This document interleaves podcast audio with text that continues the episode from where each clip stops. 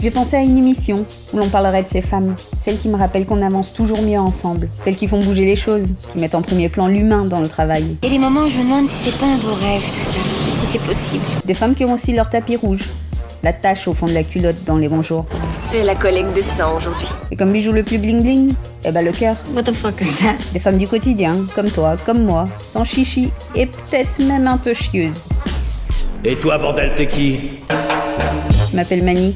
Après être passée par la solidarité internationale et le journalisme, j'ai trouvé ici le moyen de donner la parole à elles.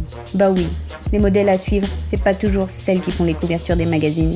À l'heure où on nous fustige avec l'image de la femme parfaite, qui forcément a un corps filiforme, parfois je me demande si je dois pas dégueuler ce que je viens d'ingurgiter. Alors j'ai réfléchi. Mais comment c'est possible Des gueules, c'est ce que je veux. Des bonnes gueules qui ont des choses à dire. Alors quitte à l'ouvrir, autant le faire à plusieurs. Elle, c'est celle qu'on ne voit pas et qui pourtant a une voix. Cette voix, c'est celle de l'éthique plus que de la plastique. She's my Wonder Woman. Alors maintenant, toi aussi, viens, vide ton sac, c'est le moment de tout déballer.